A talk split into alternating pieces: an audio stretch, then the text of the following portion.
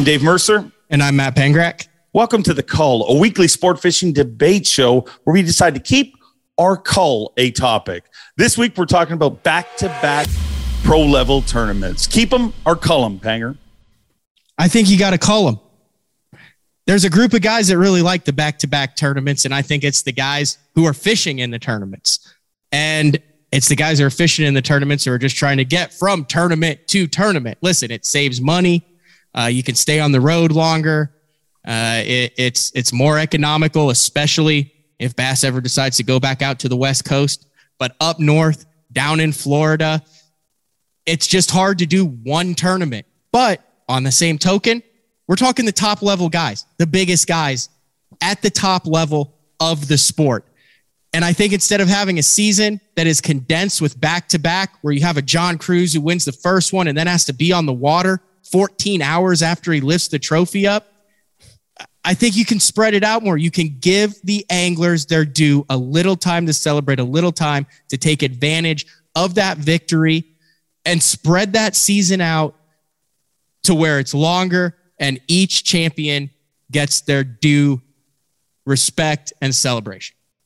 Uh, I this is going to be a weird one, Panger, because I totally agree with you. And I know I'm going to get roasted by a lot of the people that I travel with week after week because there's a lot of tournament anglers that do love back to backs.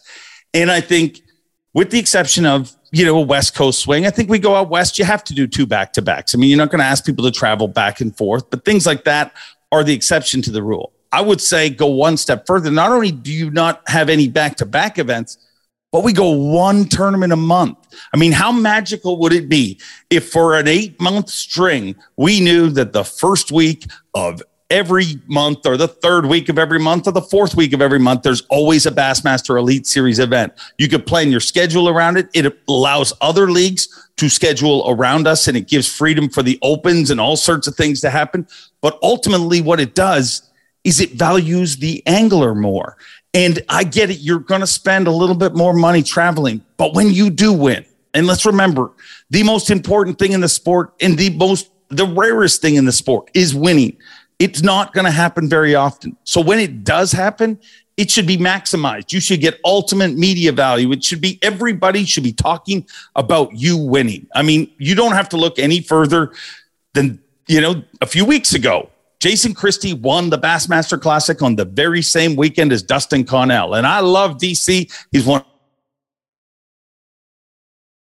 Not a lot of people were talking about DC because everybody was talking about Christie, and that exact same thing happens now. Those are two different leagues, a whole different topic. I get it, but the exact same thing happens when you have back to backs.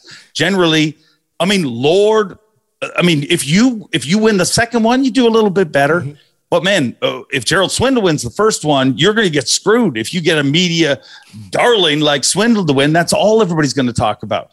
So I'm all for getting rid of back to back events. They are short term gain with long term pain. One of the things you hear people talk about in this sport a lot the last few years is growing the sport. And that is a simple thing we as a sport could do to literally grow the sport. I mean, you don't have to look at schedules, don't have to wonder. It's the second week of the month there's always an elite series on the second week of the month. So I'm all for culling back to back tournaments. I, I could, couldn't agree with you more, Dave. But one of the things that you did not bring up that I think is just as important as what you brought up is now we spread out the techniques. Yeah. Now we have maybe two spawn tournaments. Now we have a post spawn tournament, a summer tournament, a fall tournament. You know, one of the upsides of the rescheduling from a couple years ago due to COVID was the season went into the fall. Yeah. We got to see anglers who who made their career on the back of nomadic fish chasing bait fish in the fall with spinner baits and top waters really fish their strengths and they said this is the first time in over a decade that I've gotten to fish my strengths because you start with a back to back in Florida and then you have another back to back and now you've got four spawn tournaments there in the beginning. And now there's a whole group of guys, not to mention you know, rookies and stuff, who are, if they're struggling, eight days into their Elite Series career, and it's been like six weeks and their season's 50% over.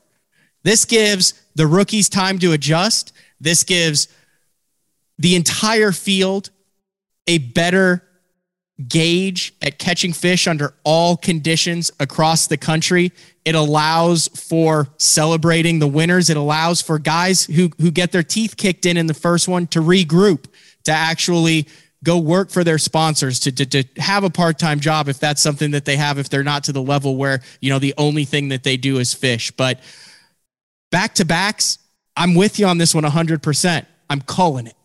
And I think the thing that most people won't, some people will watch this and they'll be like, well, celebrate. Who cares about their celebration? But by celebration, we don't mean partying. We mean that they're like, if going to the factory event, of their soft plastic sponsor, taking the guys out who they're wrapped with, doing yeah. podcasts and shows. And, and doing and, and being celebrated by the entire industry. I mean, what do we get now? A guy wins an Elite Series event 732 cell phones go in front of their face and they keep making the same video over and over again. I mean, I couldn't have done this without mm-hmm. Berkley Mac Center, whoever they're and thanking. 14 hours they later, make, they're idling out.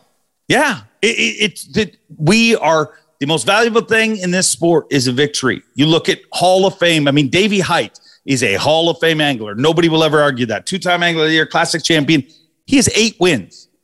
Eight wins in bass. I mean, that's how rare it happens in a Hall of Fame career. We should not rush through it. And man, we are agreeing, Panger. We got a roll I like going. It, it feels good, Dave. Yeah, yeah. I'm, I mean, I don't know if viewers do, but let us know what you think. Keep back to back tournaments or cull them. If some of those tournament anglers are going to hate me, Panger. They like the back to backs. They do. They do. They like the the savings, and I get that. I mean, I, I get it, but no, um, I mean, I would too. It would be nice if like the op- the opens are the worst because it's like every other week. So there's like an off week where you're stuck in there in no man's land. Yeah. But if it was once a month, that's why I like the MPFL schedule this year. They're literally yeah. do. I mean, it's six, but they're doing like it's spread out throughout it. Plus, you. I mean, there was one year they fished for spawning fish like six out of the nine tournaments. Yeah. Yeah. It's too much. I mean, you got guys here who are like, okay, can we go somewhere where we're not looking at one?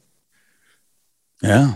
I like but it. I understand. I think I here's what I think also. I think you do like a northern swing and it's three weeks. I still don't think you have a back to back. I think you do a tournament and then you do like the little Bass Fest deal in between it for four or five days up there. And if you want to go home, you can. But if you want to stay up, you can do that because look at the look what the Waddington always jam packs yeah. up there.